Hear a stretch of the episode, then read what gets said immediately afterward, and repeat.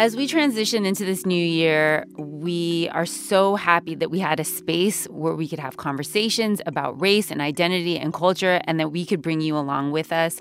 Thank you so much. And if that space means something to you, show us your love by December 31st. Go to donate.npr.org slash codeswitch.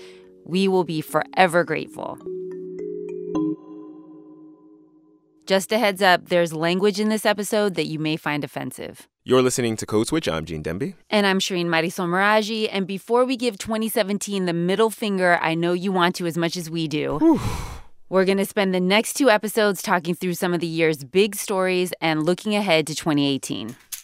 On this episode, the hashtag MeToo and the immigrant women who were saying it long before it was trending. They had dozens of rallies and marches where they were holding up signs that said, End rape on the night shift.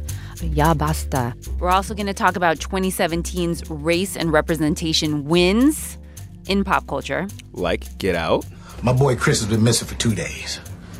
He left on Friday with his girlfriend, uh, Rose Armitage. She's white. And from pop culture wins to real life losses. Our teammate Karen Grigsby Bates remembers those who died in 2017. She'll share a couple with us, like Dennis J. Banks, who founded the American Indian Movement. The last year of his life was spent speaking to activists at Standing Rock, where he said, Make no mistake, America, we are going to be on your back. But first, we can't stop thinking about the white nationalists and white supremacists and Nazis that shook Charlottesville, Virginia back in August. And President Trump's response. We condemn in the strongest possible terms this egregious display of hatred, bigotry, and violence on many sides. On many sides. Only one side killed an innocent person. Hmm. Her name was Heather Heyer. She was 32.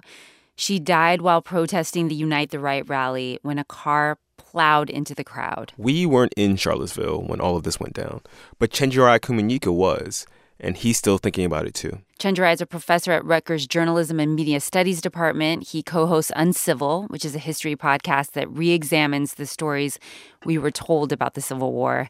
And he's also a friend of Code Switch, and he was on our very first episode. So, Chenj, you're a veteran of Klan rallies for some reason. Um, you've gone as an activist, you've gone to cover them as a journalist, you've gone just as a nosy citizen. That's right. It feels weird to hear you say I'm a veteran of Klan rallies. that is strange. But yes, I go to Klan rallies often. I wanted to see who is out here actually declaring to the world their hate was part of it. Mm-hmm. And I also know that in other times when hate movements got really large, you know, some of it was because people didn't monitor those things as they were growing. But I want to be honest with you too often in the dominant conversation about race in America, people act like the only time racism is at work is if somebody has a hood on. Mm. Right. And then they're just saying, like, nigger. This is where racism is. And then we look away from the other more subtle and institutional forms. So when you go to a rally, though, it's like there's a routine, right? Generally, they get a permit to go to the rally and people dress up in their Klan kind of uniforms, which sometimes are like military clothing that says Ku Klux Klan on it. Sometimes people actually have like these weird hoods, which are like the white pointy hood that you sort of expect, mm-hmm. but or they might be green or purple. Mm-hmm. And usually there's not that many of them in comparison to the protesters. Like if they're going to do something violent, they're not doing it here. Mm-hmm. And that's the general feeling I had at Klan rallies. And so there was one in July 8th like that in Charlottesville. And it was pretty much went according to routine. I went down there and there was all i mean it was huge amounts of protesters right? Probably a thousand fifteen hundred protesters. You almost like you, you had to kind of find the klan. You know you're like wait I all i see is black lives matter teacher. I don't see any klan. Oh there's the klan. You know it was like it wasn't like this thing where you felt like oh my god. You know what i mean? I don't want to minimize it, right? Because the Klan has a really serious history of racial violence. But I just felt like these Klan rallies are really not the they're just not the place where we should be primarily fighting for racial justice or something like that. But something changed for you in August with the Charlottesville Unite the Right white supremacist rally. Can you tell us about that? Like, why was that one different for you? Right. So, to me, these rallies followed a certain routine. Charlottesville was totally different. I got to town the night before August 12th. So, night of August 11th, I, I came to Charlottesville. I drove in with my wife. There was a big gathering of all the people who were part of the resistance It was in St. Paul's Memorial Church. And, you know, it's kind of getting dark out there, and we go into the church, it's packed. And it was really kind of inspirational. I mean, they were it was sad that we have to gather like this, but people were just committing to nonviolence and they were just talking about how we're going to kind of, you know, try to stick to what we stand for and we don't condone this and we're not going to let this grow. And there's two things that happened to let me know something was off. I looked at someone's phone in front of me and I saw I saw a bunch of torches on the phone. Hmm. I saw that, right? And I was like, "Hmm." And then I started hearing all this whispering, so I went to think about going outside to see what was going on. And I went to the church doors to go out, and all all these people in there who were sort of supportive staff with the church were blocking the doors and kind of just shaking their heads, and they looked really scared, right? Like that just was like a person whose color, all the color had drained out of this person's face, mm. and they just were like, "Don't go outside."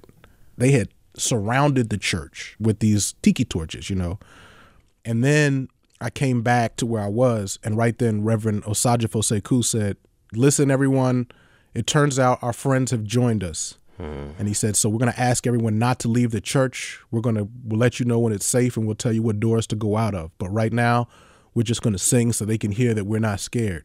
There was like this sort of swell where they were like, We're going to just sing and really charge ourselves up. And they were singing and stomping. And I think they were even singing like, We shall overcome. I mean, it was mm. really trying to call forth that civil rights energy.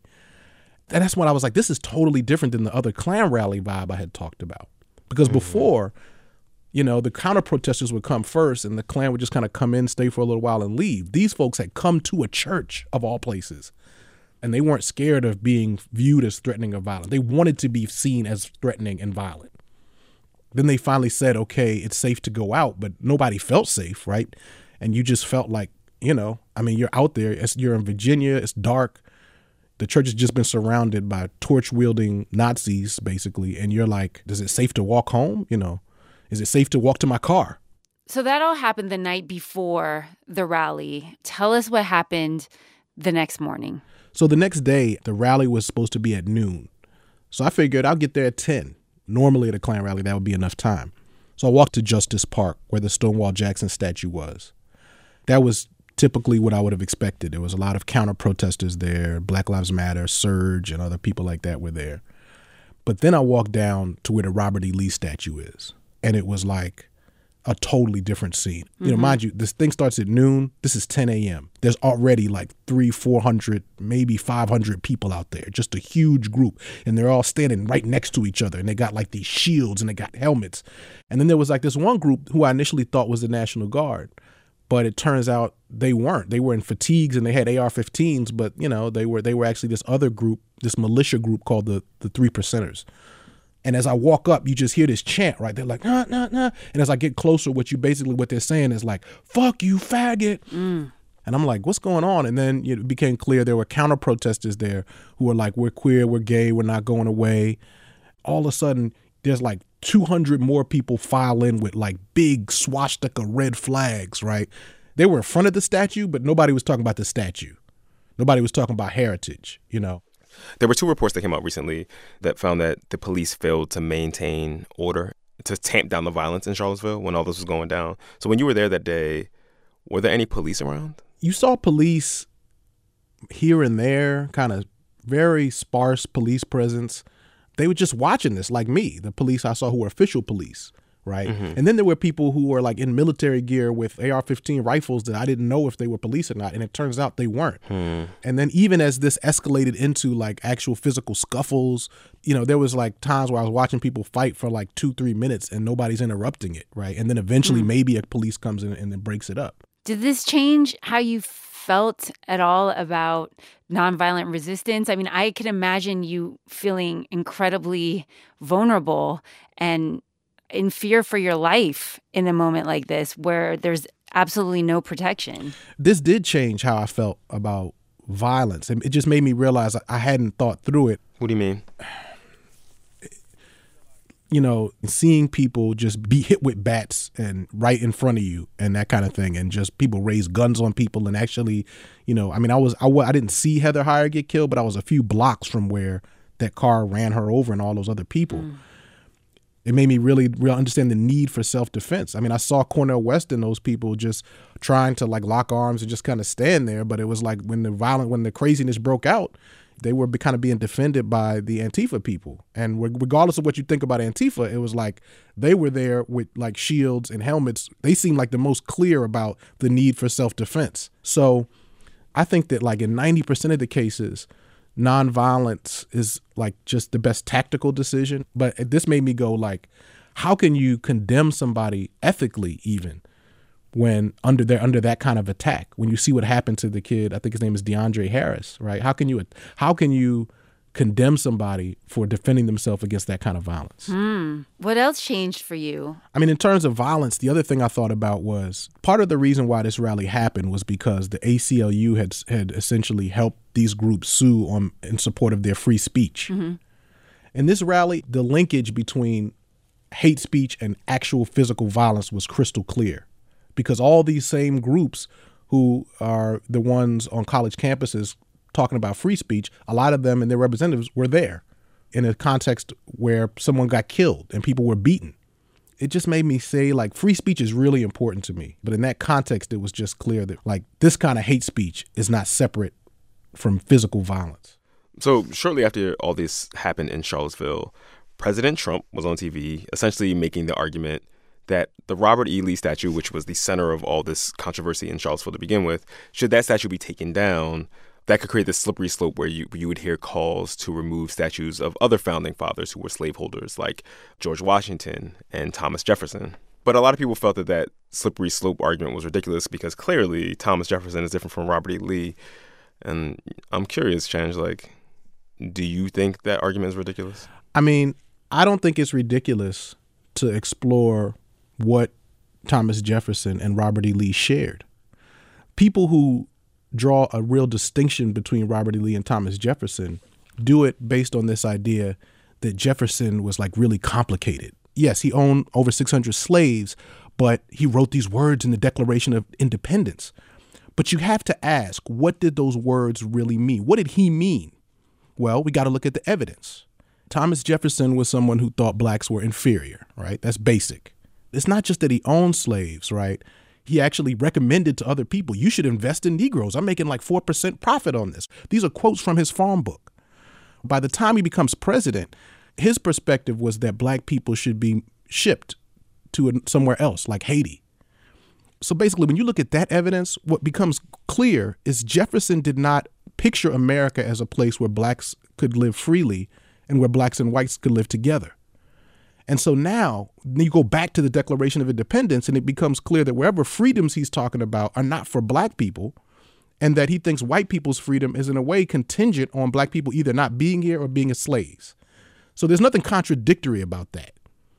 Right. And I think that's what we have to wrestle with, right? Charlottesville has to wrestle with that because it's easy to cover up the Robert E. Lee statue after someone dies.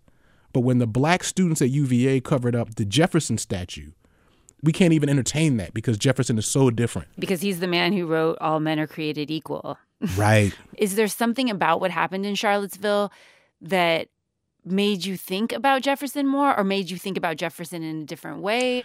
Yeah, I mean, I just felt like, you know, the so called contradiction that Jefferson had reminded me of things I saw in Charlottesville. Like, you know, a lot of people who live in Charlottesville, a lot of poor people and black and brown people there, they complain about the things that people are complaining elsewhere in the country. There's like issues with stop and frisk, affordable housing, issues with education, right? Like they, they paint that kind of picture of Charlottesville. But then there's this other view that Charlottesville is just great. It's like there's an unwillingness to look at how these problems are not just Robert E. Lee and not just hood wearing white supremacists, but actually baked into some of our founding documents. Mm-hmm. Right, and this is in a this is a city like Charlottesville that is a college town, right? It's a reliably democratic voting leaning place, right? Right. And these problems are still true there.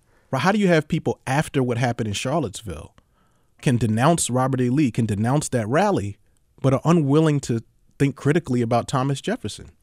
We ran a podcast episode on Charlottesville in the summer after everything happened, and we got some listener feedback. And some of our audience thought we didn't do enough to talk about the extent to which anti Semitism was really driving this Unite the Right rally. What did you see when you were on the ground there? Yeah, I mean, I, am so glad you raised this issue because walking around Charlottesville, I saw these huge, you know, swastika flags.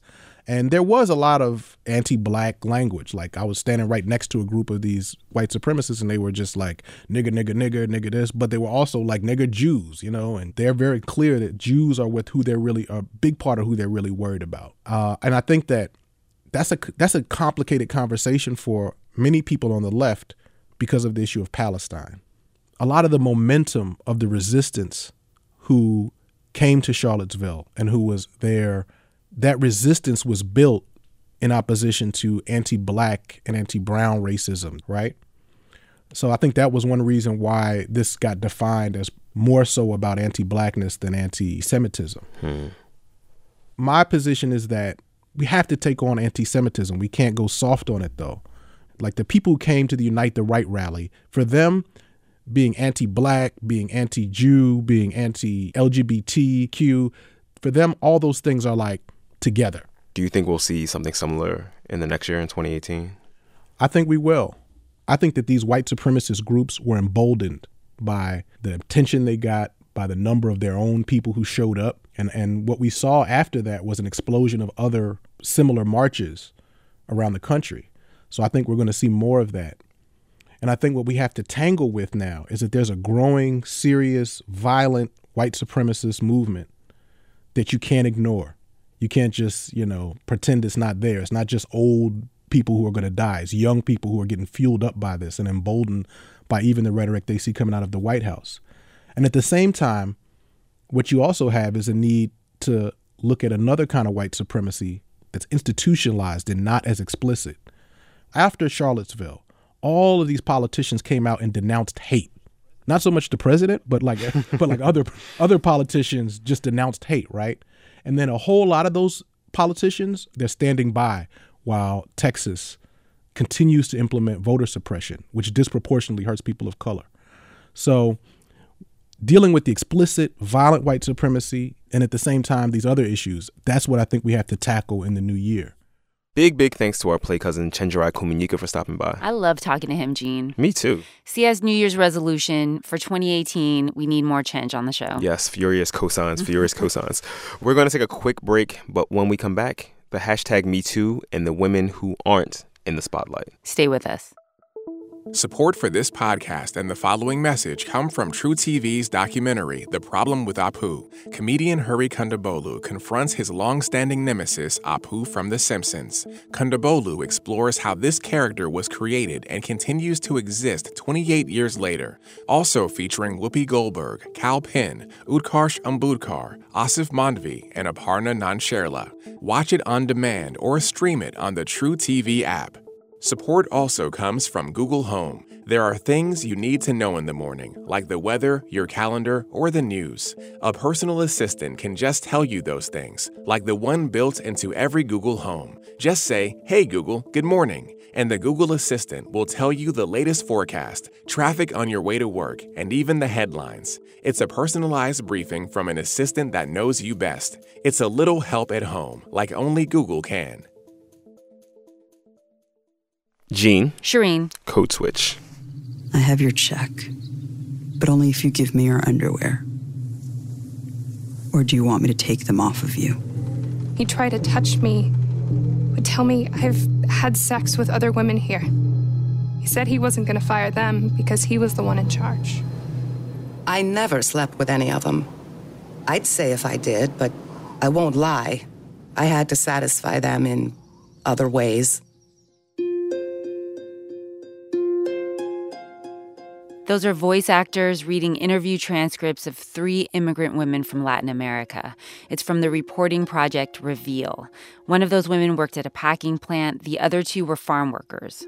All three were sexually assaulted on the job. Our next guest helped find those stories. Her name is Bernice Yeung. She's a journalist with Reveal from the Center for Investigative Reporting and PRX. Bernice has been covering the sexual abuse of farm workers and janitors for the past five years. She was a part of a multi team collaboration that did two huge investigative series called Rape in the Fields and Rape on the Night Shift. And Shireen, you actually spoke to Bernice about the Me Too hashtag and some of the women historically left out of conversations like this. Yeah, she shared her initial reaction to what's now being referred to as the reckoning. I was floored that so many women were coming forward and so many women were being believed mm-hmm. and so many people who had been accused were facing consequences. But at the same time, I had a bit of ambivalence because I'd been covering low wage, undocumented workers, immigrant workers who had experienced very extreme sexual harassment, and I didn't feel like they were getting heard. Um, and so I went and I talked to some of the janitors and farm workers that we'd interviewed in the past, and mm-hmm.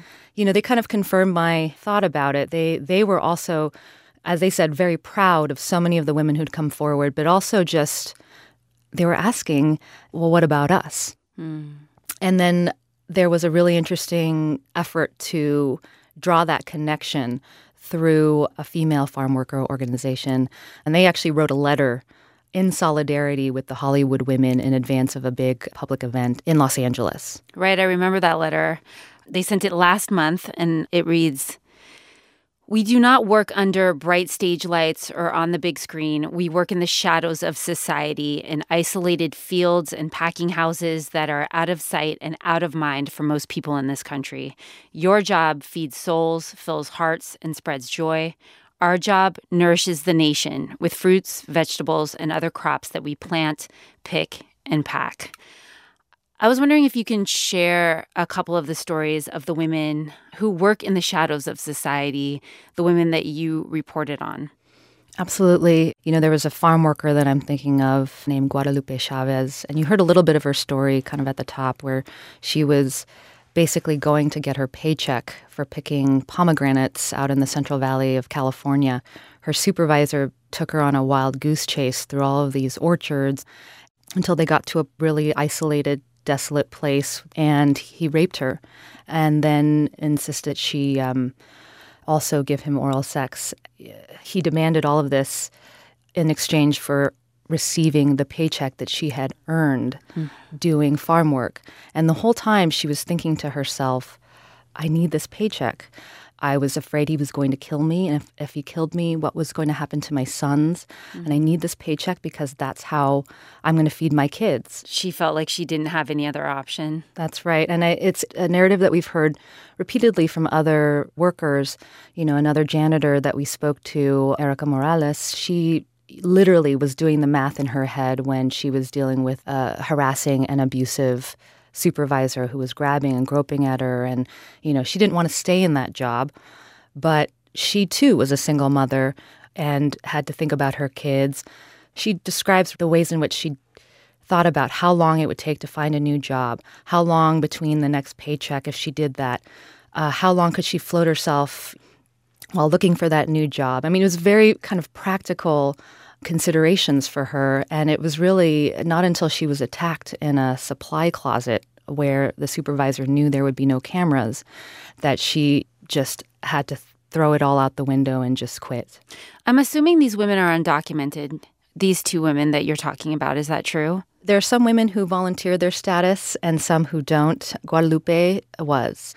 And there were, you know, a number of workers that we spoke to who were undocumented, are undocumented. Mm. There's another janitor named Leticia Zuniga. She was a cleaner at a mall in suburban Minneapolis, and her supervisor knew that she was undocumented and then told her, if you tell anyone, I'm going to call immigration on you. Mm. And she has two American born sons. Her husband also lives here.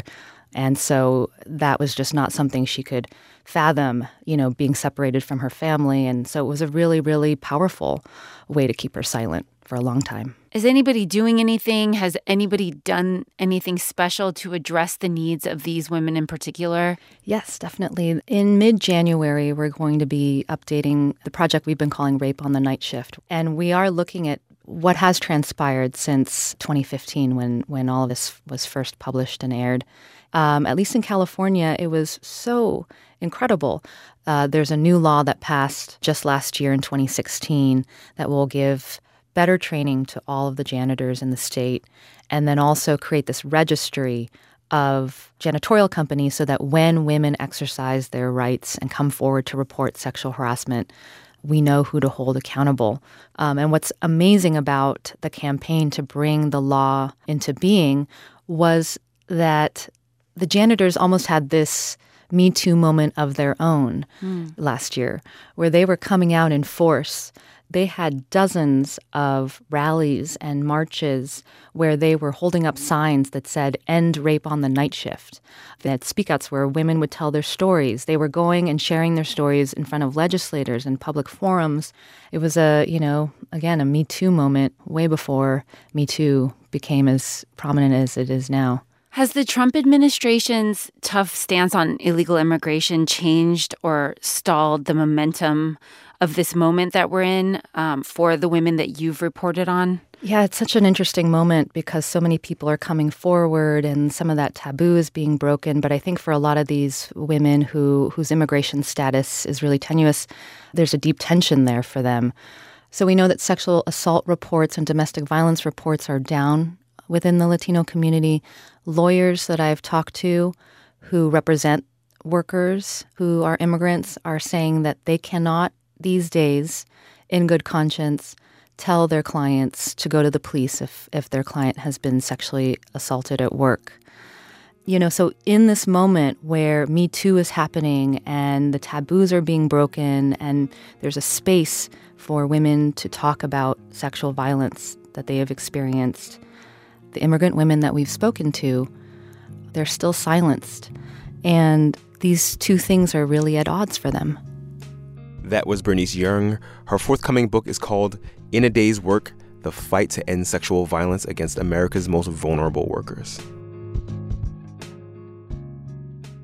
All right, y'all, let's lighten things up a little bit. Yes, you know what I've loved about doing this podcast for this past year Tell me. is that we've dug into a variety of things from serious news to pop culture. Mhm. And this year, there were a lot of good things to talk about on the race and representation front.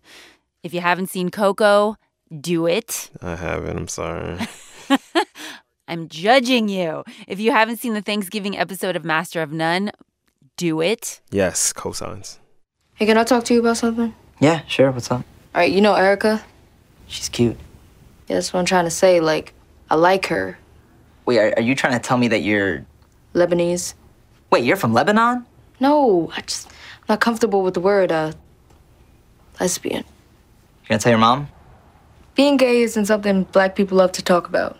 Shout out to Lena Waithe, who co wrote that episode. She won a comedy writing Emmy for it. She was the first black woman in the history of the Emmys to do that. That's wild, but also wildly deserved. That was such a good episode. So good. To talk more about this year's pop culture wins, we brought back Aisha Harris. She was on the last episode. She wanted to turn Santa into a penguin. Y'all might remember that. She's also the host of Represent, a podcast about race, identity, and representation in popular culture. Aisha, welcome to Code Switch. Hey, I'm so glad to be here. So, give me some of your biggest wins for this year. When I look back on this year and I think of all the things that have made me not just think, but also made me like really happy and cheerful, Mhm. I come right back to Hasan Minhaj's Homecoming King, which was his Netflix stand up special. Mhm. You know, he starts off telling the story about this disconnect he had with his parents. I think our parents love us. I think we have great fathers. I just think our fathers didn't download all the great dad software. like birthdays aren't their thing. I mean, I feel like every immigrant father feels like if they brought you to the United States, happy birthday. You know what I mean? Like Starbucks, Wi-Fi, freeways, happy birthday, no more birthdays, go be president. And we've heard those things before from other comedians and people of color who are first generation immigrants.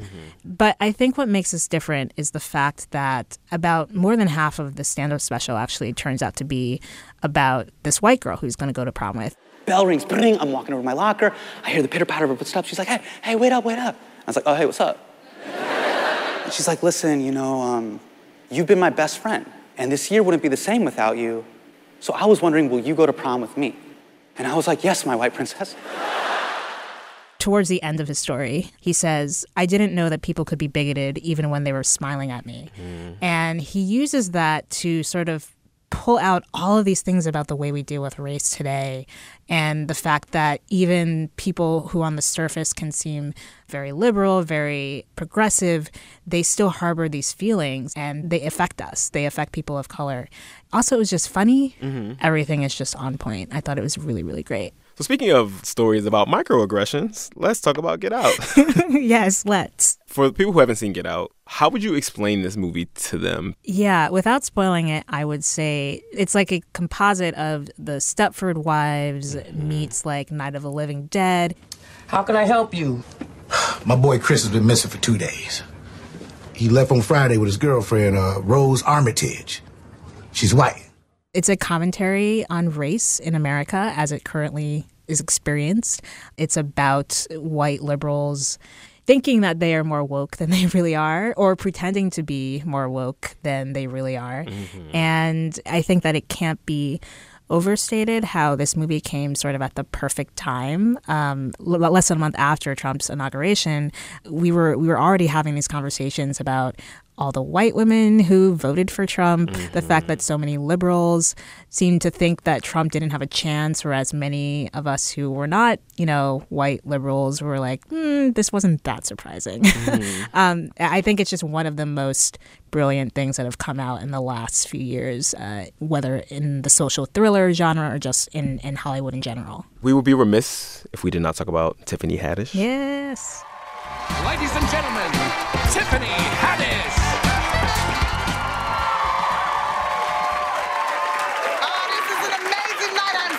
Happy to be here. You may know me from a movie called Girls Trip. It came out this past summer. Tiffany Haddish wasn't especially well known before this year. And then by the middle of the summer, it seemed like she was everywhere. Yeah. I mean, Girls Trip really put her on the map. I don't think I read a single review of that movie that didn't say that she was like the breakout star. Mm-hmm. This is a movie that's full of huge stars, whether you have Queen Latifah, Jada Pinkett Smith. So the fact that she stood out was a huge deal.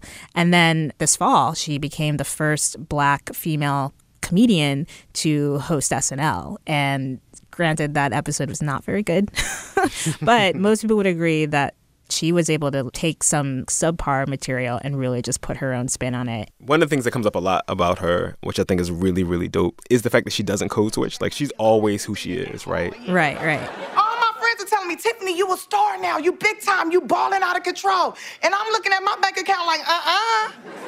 It speaks to like the moment we're in right now where there is so much more latitude for especially black women to be sort of unapologetic about who they are. Yeah. She gives her all and it's just like I'm doing the damn thing and I'm so glad to see her winning this year. Likewise. Aisha Harris, culture writer for Slate. I still haven't seen Hasan Minhaj's Homecoming King. You should, but to be fair, I still have not seen Coco. You need to get on that. And speaking of remembering those who passed away, for those of you like GD who have not seen Coco, you may not know that one of the main themes in that is remembering the dead. And we tagged in our teammate Karen Grigsby Bates to talk about a couple of people who died in 2017. What's good, KGB? Hey, y'all. So, this guy is a flashback from my college days, and I remember him very clearly.